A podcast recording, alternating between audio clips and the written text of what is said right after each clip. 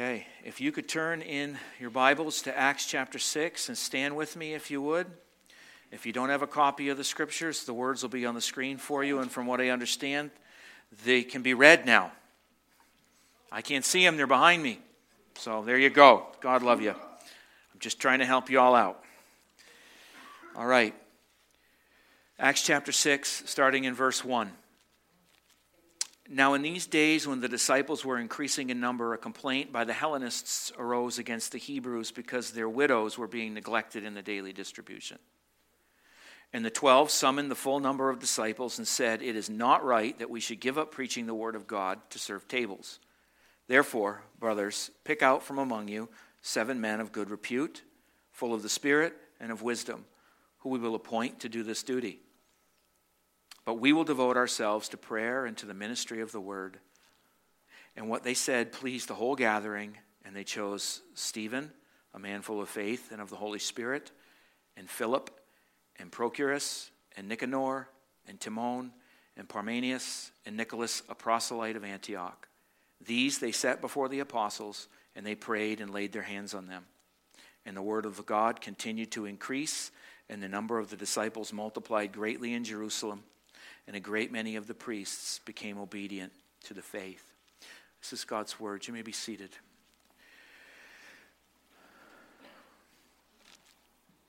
Thank you, Father. Title the message this week, it's the last little bit of the series that we've been doing called Life Together. Um, I've titled the message God's Provision Through God's People. God's provision through God's people. I thought that was as good a title as any. I, I, I had another one that I found to be kind of, I don't know, almost smart alecky. So I parked that one and thought that it was rather cute, but it stayed in my book in my office. This one here is God's provision through God's people. And what I want us to really, it's the Massachusetts in me. What I really want us to understand and focus on this morning as we go through this text is that any challenge that we face, any challenge we face, God always has just what we are going to need in the midst of that challenge, waiting right in the midst of us as His people. And learning to live together as a community, which is the whole thing of living together, learning to live together as a community, especially in transitions, can prove to be a very unnerving thing sometimes. But it is absolutely essential that we learn to do these things for growth and for maturity as the body of believers. So this week I was supposed to look at membership. Um, and that is what we're doing in a very roundabout kind of way. It's kind of the long introduction to the short course of the old rugged cross, as it were, as a buddy of mine always used to say. We'll get to that and what it really looks like. But what I want us primarily to be looking at, however, this week is to set the stage for what membership looks like and how it works itself out completely as we get back into the book of Ephesians next week. For those of you who have been wondering if we're going to get back there, we are. For those of you who didn't want to go back there, we are. Um, we will do well. Because I think Ephesians 4, where we're going to pick up, as we start again next week and taking a look at that is a wonderful place for us to see exactly how and why it is the body of Christ functions in a healthy way. Looking at the first 16 verses of Ephesians 4 that I'm going to encourage you in, uh, we're going to discover a map that Paul gives us. It's a map, actually, that drives us essentially towards being a healthy church. Let's just take a minute. I need to pray for you. We're going to stop. Okay. Father, as we just we continue on in your word. I just want to pray for Irene. Uh, you know what you know what's going on there, Lord, and just seeing her face, I just want to lift her up to you. And as a body, we covenant together. I pray your covering over her. I pray your peace be upon her. I ask, Lord, that you would just settle her heart. You would remind her of the things that she knows. You would remind her of the things that she knows. That you are a God who hears her prayer. That you are a God who wraps her in the palm of your hand that you are a God who has her times in your hands. You struggle when she struggles, and you walk the road that she walks. Father, I pray that you lift her up and you give her everything that she needs, even right to this moment. Right at this moment in time, I pray these things, Father. I lift her up to you. Thank you for her. Thank you for her tender heart. And I pray, Lord, that you would just you would keep her in your comfort. In Jesus' name. Amen. Okay. What we're going to see when we get into Ephesians is three things. we're going to see the unity of the body. The unity of the body. The giving of leaders as gifts to that body in order to bring about the works of ministry so that we can learn to minister to one another. Primarily seen today in the pastor, teacher, or leader. That's just by default, not because I'm up here trying to make sure I got job security. That's just what the Bible tells us how it works out. And then maturity for God's people in and for the work of ministry that they're called to. So we have unity, we have ministry, we have maturity, all going in a certain direction in Ephesians chapter 4. And discovering there that we have to be unified in mission and we have to be unified in vision under the leadership and the headship of the elders that God places over the churches, with the pastor in that church being the leader among equals, as we are all elders together, praying together for what it is the Lord wants for us. And the pastor's primary role is to be where I am right now, functioning as the teacher the one who opens up the scriptures and walks us through these things. All of this for the purpose of raising up well discipled people within a community of believers and followers of Jesus who are for eh, or are working for ministry and towards healthy ministry. That's what Ephesians 4, all packed in the first 16 verses, has. And we'll get to that. And it's probably going to take us at least three weeks to map that out. We're not going to rush through that because it's critical for us to understand that. And it's important for us to get that into our spirits and let that sit in our DNA as we go forward as God's people for His world.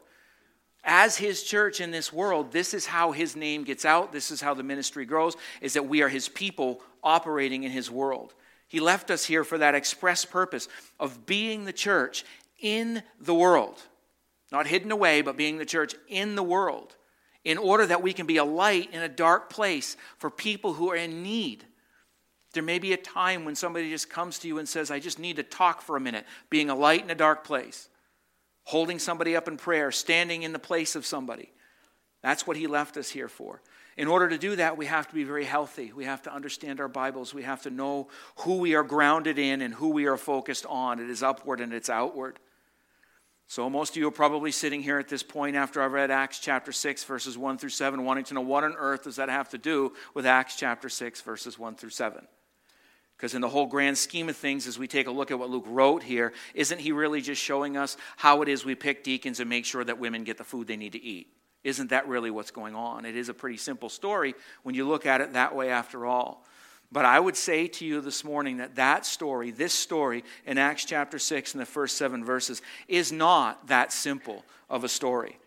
In fact, the issue that they encountered here in Acts chapter 6 at the very early stages of the church, if it were handled incorrectly, the church would have been fractured at that point and it would not have moved forward in the way in which it did move forward. It's critical that they understood what was really going on here and step forward in a very healthy way. So I want to take a little bit today to look at the problem which came up shortly after the church was launched in Jerusalem. The day of Pentecost had come, the 120 had turned into a whole bunch more people, at least 3,000 people. They had an explosion going on. And oftentimes, in the midst of that, we think that the early church was completely devoid of any kind of issue, any kind of struggle, or any kind of controversy or problem. We think that all was well and good, and it went from here to there to there, and all of that stuff, and the people just journeyed out of Jerusalem without any issue whatsoever to go tell people about this Jesus. But that really couldn't be farther from the truth. That's why Luke records for us in Acts all of these things. Because right off the bat within the church, once we leave Acts chapter 2, we run into issues.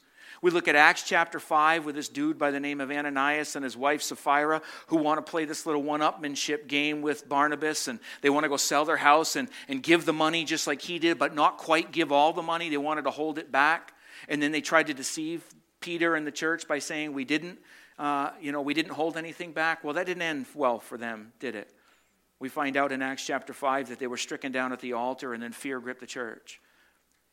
God cannot be mocked, nor can God be deceived or snuck around.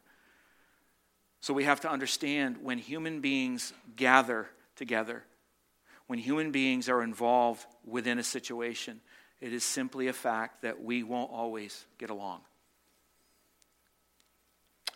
We won't always be completely honest with one another. We won't.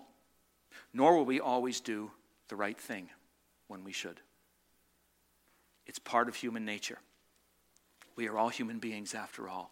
As I said, we are just broken clay pots journeying in this world, as Paul tells us, with a whole bunch of other broken clay pots. And because that's the truth, problems are never far behind. They are never far behind. We would save ourselves a lot of time as God's people and a lot of heartache if we would just face this reality head on. We don't.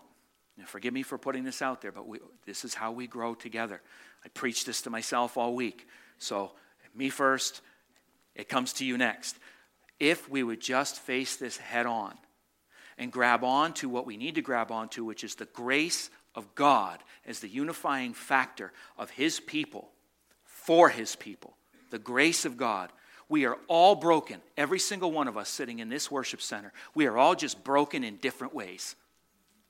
I got my own set of broken that I'm having a hard time with. I could go all around this room, and every one of us have our own set of broken that we sometimes don't want to share. We put the church face on and we walk in the front door and we go, All's good when you're dying inside. How do we know to pray for one another if we don't say, I'm not doing well? Can you pray for me? Okay, these are the things that we have to take a look at. So, we're broken. He's put us together, however. How does that work itself out? Because if we're also honest with ourselves and we look around the room, perhaps we would have chosen a bit of a different demographic. We might not have had the same people that are all gathered here if it were up to us. Just being honest. I mean, let's think about that for a minute. We fall in love with one another because God put us together, because God knit us together within this community of believers. It is His grace that has put us here. But left to ourselves as human beings, we probably would have chosen just a little bit differently.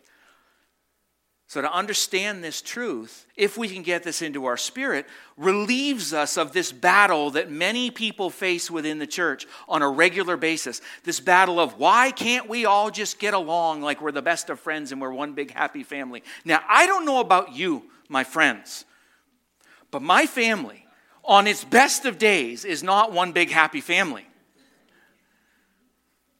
We get along, we love one another but as my uncle said, I'd never seen three people in the living room arguing in four different things, and not one of them's winning. We aren't always one big happy family, and we aren't the best of friends, because frankly, that's not how it works as human beings. Let's get this out in front of us, not allow the enemy to try and utilize that to manipulate different things. But God, in His grace, has knit us together here in this place in and through Christ. What that then means is we are unified in His Spirit. And when we learn to walk in that, things look a little bit differently. We simply learn to walk in that as well as the grace of God to love others, most especially those who are unlovable. And I can say that because I'm fairly certain at least five days a week, I'm the unlovable one in the equation. So we all are at some point the one that somebody struggles with. But make no mistake, loving people into the unity of God through the grace of God because of what Jesus has done for us does not come natural for us as human beings. If we can look in the mirror at ourselves and say, This is not how I naturally think, by default, I don't like people because I don't even like myself most of the time. If we can understand that, we can move ourselves with the help of the Holy Spirit more into where it is God has us to be, accepting ourselves for who we are, broken clay pots, joined together with a whole bunch of other people, broken clay pots, unified in the grace of God through the love of Christ, trying to figure out what God has for us in this world in order that Jesus may be glorified and God the Father be honored. You see, and these types of problems make themselves very evident in Acts chapter 6. Very evident if we park ourselves here for a little while. People put together by God's grace at this moment in time because of the common faith among them. They all had come to a relationship with this Jesus as the risen King and the Messiah and the promised one. Yet, what was happening here is it wasn't all just a bunch of happy go lucky Jewish people anymore. You see, what happened is we have Jews and Gentiles, Greeks. That's a no no. They normally wouldn't hang out together as friends. In fact, they wouldn't hang out together at all. Because the Greeks are a defiled pagan people, unless, of course, they bowed to the ways of the law and they became proselytes, okay, like Nicholas in this list. He had converted himself to Judaism. And even then, he'd only be able to stand in the back of the synagogue, but at least he was in the door.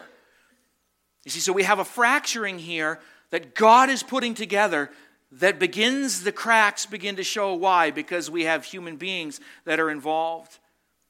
It began to affect the church and the gathering here in Jerusalem based upon how they looked at one another, based upon the ethnicity of the people that were being gathered.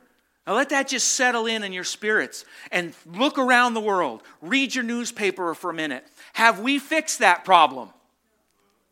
Have we fixed that problem in the church? No, we haven't. We haven't. We have to see this because 2,000 years on, we still don't get this. Our default nature is to be comfortable with who we know, how we know them. Do you look like me? Are you from where I'm from? I have more fun with a Southie from Boston than I do with somebody from Newport. Not that it's wrong from Newport, but I'm not from there. We have to force ourselves to see how God sees things. See, the upside to this, if we can discover this as a church, is that God always has just what we need to fix this problem. That's the beauty of the scriptures. And not only does He have what we need to fix the problem, He has what we need to fix the problem right in the midst of the problem. Think about that. Right in the midst of the problem. It's going to take us a little while to get through this, but I think it's worth our time. You see, because what we find here is that growth brings about its own set of challenges. The church has exploded, and growth itself is bringing about its own set of challenges, and it will always force some sort of change. People who not normally would gather together are now gathered together. Acts chapter 6 1 describes us for, for us the problem that came about as Christians as they gathered to worship but as human beings, they defaulted back to what they typically do along ethnic lines. Don't miss this. Now, in these days when the disciples were increasing in number, the church is growing. A complaint by the Hellenists, that's the Greeks or the Gentiles, whatever word you want to use, arose against the Hebrews because their widows were being neglected in the daily distribution. That's a painful thing to read if we want to look at it for exactly what it says because it seems that those who were in charge of giving out the food to the people who needed to eat, the community of believers, the people who weren't Jewish people, were still functioning as second class citizens and not getting what was necessary on a daily basis, specifically the women. Now, not to read beyond where Luke takes us here in this text, but we ought to see that again, nothing has really changed if we aren't careful. Unless we make a conscious decision to tear these types of barriers down, we will always be reinforcing these types of barriers. Because that is our default position, every one of us, myself included. We have to watch ourselves. And we do so a lot of times without even knowing that we're doing it. You see, if we forget to focus on the grace of God, which called us as we were and is making us what we are to become, we're going to see people through fallen worldly eyes if we don't focus correctly instead of through the eyes of Jesus. We have to be careful. It's so easy to default. You see, because if we're honest, let's think about this. As followers of Jesus, there isn't one of us sitting in here today that really wants people to be oppressed. We all want to see justice. We want to see the widow taken care of. We want to see children fed. We want peace. Why? Because the King of Kings says this is what we ought to be working for. And when we see injustices in the world, and when we see people pushed off to the margins based upon the color of their skin, where it is they come from, their socioeconomic standings, we're failing. As a human race, we're failing if we aren't careful. We don't want that. None of us want that. None of us want that. But we can miss the truth that sometimes in our forgetfulness, we fail to see every human being the way that Jesus sees every human being broken clay pots, whom he died for, who he shed his blood for, who he redeemed. This could have destroyed the community of believers right then and there. If some Greek men, I assume, were the ones probably that came and had the conversation, if they didn't gather up the courage to go before the apostles this would have destroyed the community because verse 2 tells us that the 12 summoned the full number of disciples. Okay, so what happens here is that the entire church is gathered before the disciples. Why? Because this was a church wide issue. If it was an issue between brother A and brother B, the apostles would have said, Brother A, get brother B, and let's have a conversation because that's how it works. But because this was affecting the entire church, the apostles said, they summoned the full number of the disciples and they said, It's not right that we should give up preaching the word of God to serve tables. Oh, there's a good answer. There's a good answer. Sometimes we can easily miss this because we are far too familiar with the story and we focus on the food question and we focus on the table serving question. What we need to see is that even in this early state of the church, the church had a leadership construct. These people knew who to go to. They had defined roles on how that leadership looked and how the members were supposed to operate within that for those who we now see as elders. Right here in Acts chapter 6.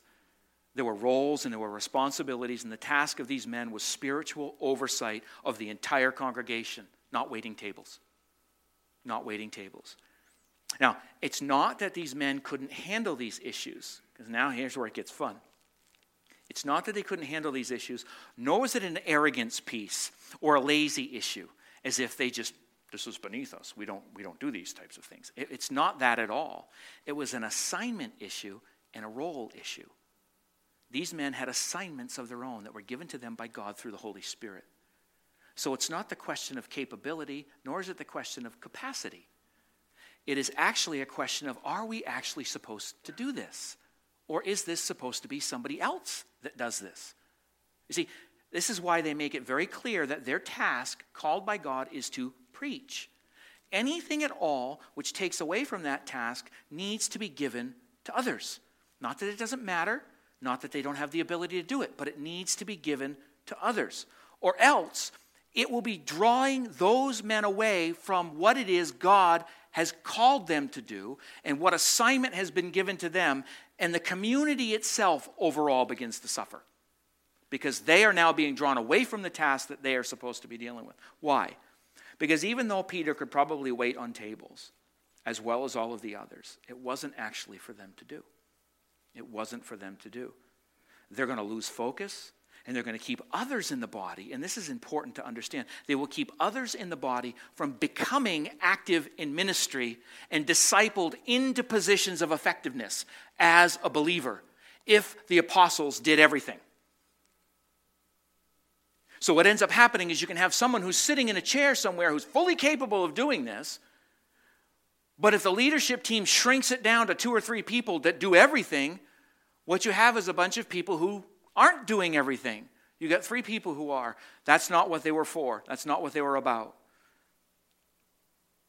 They want to make sure that people are being raised up into active ministry. This type of thinking on the part of many pastors today, I discover, and their congregations as well, is what keeps so many churches so small and so dependent on one to three people overall for absolutely every single thing that goes on in that church. And it's an unsettling thing as we try to grow beyond that for any group of people. It's an important principle that we see being developed here very early on as they're faced with this really big challenge. They're raising others up for leadership as well as for the works of ministry. See, the apostles waste no time in decentralizing tasks, but not without oversight. Not without oversight. 3 and 4 of chapter 6. Therefore, brothers, pick out from among you seven men of good repute, full of the Spirit and of wisdom, whom we will appoint to this duty. But we will devote ourselves to what? Prayer and to the ministry of the word. So there's a few things that the apostles do here. Three, in fact. First, what they do is they empower. They empower these folks to do what they need to do. You go pick the seven people. We're not going to do it. You go pick them. Why seven? I haven't got a clue. Not a clue. Probably because that would have met the need that was there at the time. Go pick seven. Okay, go get them. It really doesn't matter because Luke doesn't explain it. But if we're going to grow in a healthy way, we aren't going to pick them. We want you men to go pick them. We empower you to go pick them, but it's not devoid of instruction. First, they're empowered to go get them. Second, the apostles define for them what it is that they'll be looking for when they go get them. Don't just pick on anybody walking down the street going, dude, we need somebody to hand this out. No. No, you have instructions. There's a few requirements. They need to have a good reputation. They can't be somebody who has a bad reputation or is questionable. They need to have wisdom, and they need to be full of the Spirit. Don't just bring anybody to us. After all, this isn't a school board, this isn't a popularity contest, this isn't a political contest. This is leadership in the local church. So they've been empowered, they've been given definitions on what it is they're supposed to do. And third, and possibly the most important, they're released. They're released for active ministry. Once you find these men, bring them back to us, and we'll appoint them. Now, why do they do that? Why do they do that? Anybody who's ever been in a position of leadership in any kind of construct in this world in the business. You can delegate responsibilities all day long to somebody, but if you don't delegate along with that the authority to carry out those responsibilities, you're sending that person on a fool's errand. Every time that person then asks somebody to do something, they go running right back to the very people who tried to decentralize it and say, Are you sure that's okay? Or they just simply ignore the people altogether as somebody who doesn't have any kind of authority over them. So, what they're doing is they release them for active ministry, but they don't do so without some sort of recognition. You want to think about this. These people who came to the apostles with this complaint were more than likely Greeks, correct? They already weren't being listened to, were they? If they were, we wouldn't be talking about this today, would we? No. So to just send them out on about their way, going, here, go ahead and do this, it wouldn't have worked. Why on earth would the Hebrews come to complain? They had a good gig going, they were never without. They weren't being neglected in the whole grand scheme of things, were they? No, without the authority imparted by the apostles, this would end up, again, a fool's errand for these people. And they would be right back to square one, wrestling this through over and over with everyone gathered. However, with everyone gathered. Why? Because it is a church wide issue. So, in a very loving and gentle way, if you ain't got a church wide issue, don't make it a church wide issue, brothers and sisters. Don't make it a church wide issue. Because the more people you pull into that loop, the more people now have to have explanation as to what may or may not have happened in the whole grand scheme of what that little fest looked like. This here, however, impacted the entire body so, with every single person gathered in order to see and to hear what the apostles were going to do, they brought these men before the leadership of this infant church, and what they said pleased the whole gathering. So they did. They chose Stephen, a man full of faith in the Holy Spirit, and Philip, and Prochorus, and Nicanor, and Timon, and Parmenius, and Nicholas, a proselyte of Antioch. These they set before the apostles, all eyes upon them. And what did they do? They prayed and they laid their hands on them in order that they could do what they're supposed to. Now, I want you to notice the names. Many of you probably have already done this, but you know, it's good to be reminded. With the exception of Philip and possibly, possibly Stephen, all these names are Greek. All of these names are Greek, they're not Hebrew. So I think it's very safe for us to take a look at this and say this that all the men that were picked for this task, regardless of the name, were Greek men. They were Greek men. And that's a wonderful way to ensure what? Balance and equal representation within the body of Christ. We got a problem where the Greek women are being affected. So what do we do? Hey, go get guys for us. They bring them up. It's Greek men who are going to be uniquely suited to understand the issues that are going on. To understand the issues that are going on. See, God works in the very simple and the mundane, doesn't He? I was sharing this earlier with somebody. We charismatics and we Pentecostals have these big problems where we're waiting for this where Jesus just hops on the end of the bed and gives us our divine moment and this epiphanal thing that, okay, now I know what I'm supposed to do. Now, 99% of the time, the God of all creation works in the mundane and the simple. He works in the logical, He works in the easy. He uses simple, regular things to affect healthy growth and conflict resolution. You got a problem with people? We'll use people to fix the problem with people. Jesus isn't going to come down off the right hand of God the Father and say, Now you children behave. No, no. It's not what he does. Now, some are going to feel that this seems a bit arrogant and lazy on the part of the apostles. Why are they doing this? Why are they just sloughing this off? Why can't they simply take care of it? That's what they're paid for, after all. And a lot of pastors hear that today. It's your job, it's what you're paid for. Get it done. From a natural perspective, I understand that. From a worldly point of view, I also understand that. But a pastor and elders are a calling, it's not a job. I used to be a quality systems manager, that was a job. Goodness knows it wasn't a calling because it was painful for me to do every day.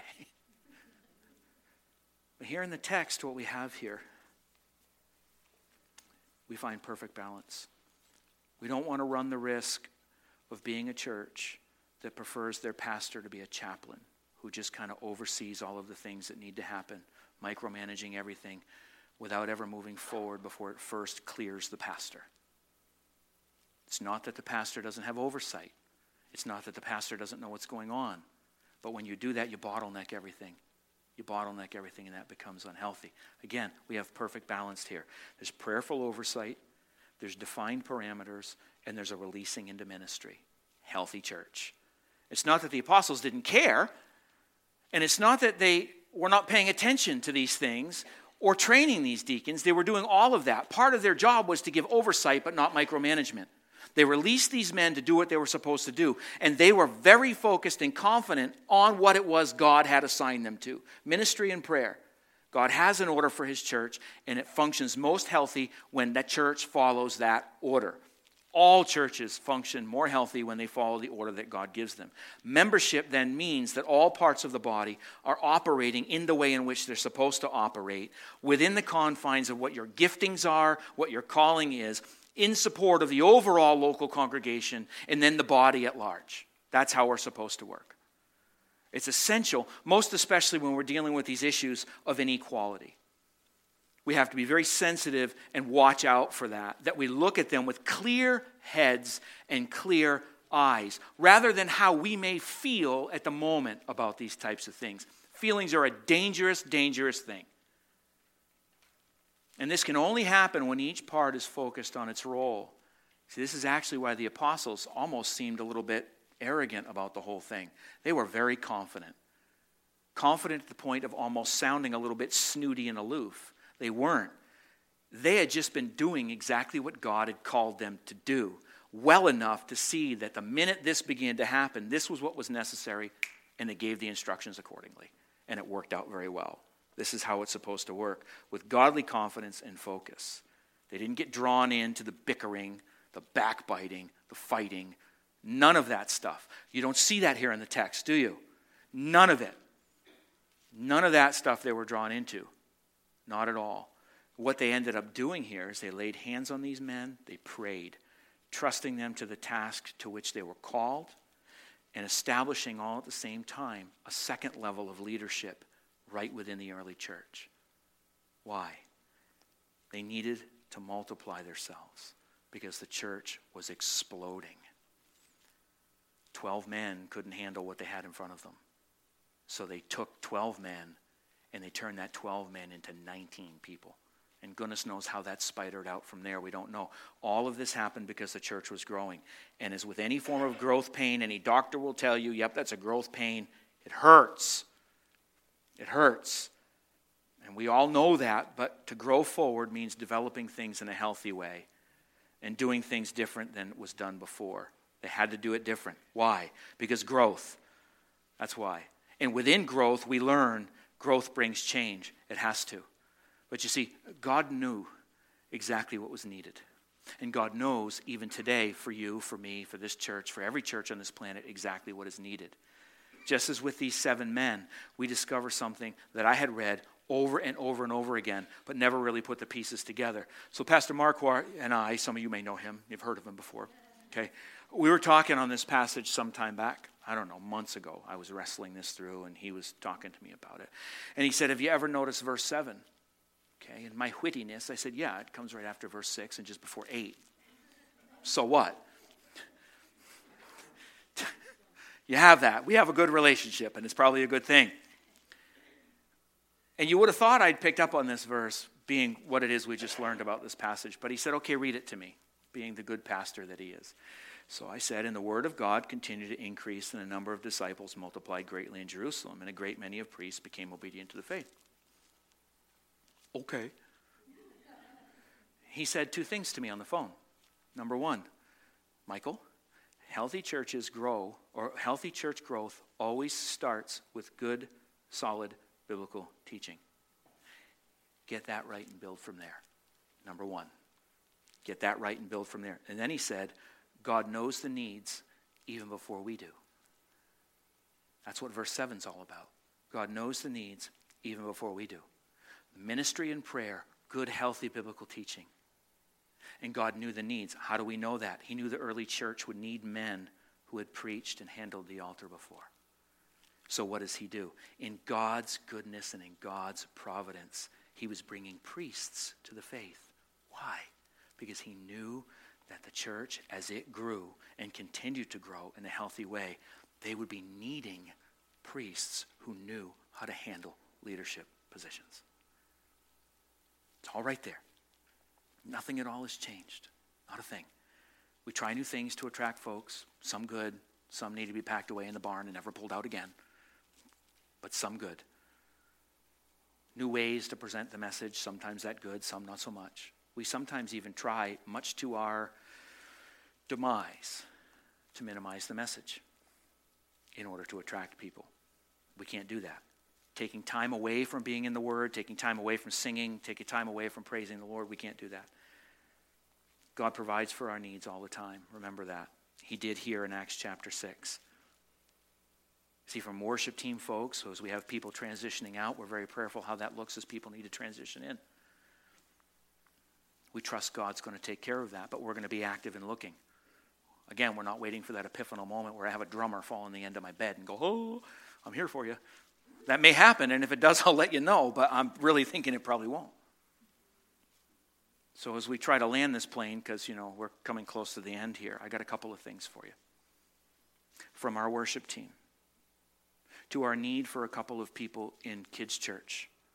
We need helpers. We continue to grow. We need helpers. We've had some people who have been called to other things who have had to step back away from helping in kids ministry. You know, there's one of our one of our teachers back there who could use somebody who could be there one Sunday a month just to help out. Just to be there and follow the instruction of the teacher and encourage the kids, show them what it means to be an adult Christian. How important they are to us. Those are one of the things that we need to take a look at. I would challenge you to be prayerful in. Our youth pastor we don't know who they are yet. They don't know who we are yet. But we know that at this moment, if we believe the scriptures, God is preparing that person. Now, I'm not sitting back and staring at the dust bunnies in the corner. I'm calling on the phone every day, every other day, trying to figure out if the district has anything. I call colleges. We got the jobs posted. We're very prayerful. In God's time and in His goodness, He will provide exactly what we need when we need it. And this is an encouraging thing as we get ourselves ready for our exciting annual meeting. And with this, I close.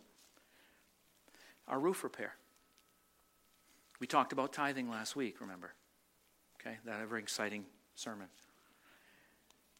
When we discovered that we were right around 6,000 short, I believe it was, for our roof, we went into prayer as a board and we said, okay, we'll take a special one time offering. That's what we're going to do. We need to about 6000 to cover the cost. You know how much came in? $6,600. Okay? See, when we trust that the God who has put us here together and knit us together for his purposes will fulfill all of his promises in and through his people, the funny thing happens every single time. He does without doubt, without fail. It may take a little longer than we think. It may be a little bit unsettling for us. And it may not even be exactly the way we like it. But much like Acts chapter 6, we find a whole bunch of people who are learning how to get along with another group of a whole bunch of people who they would have never given the time of day to. I could have the worship team. And if I could have those who are going to pray, if you could just take your places, please.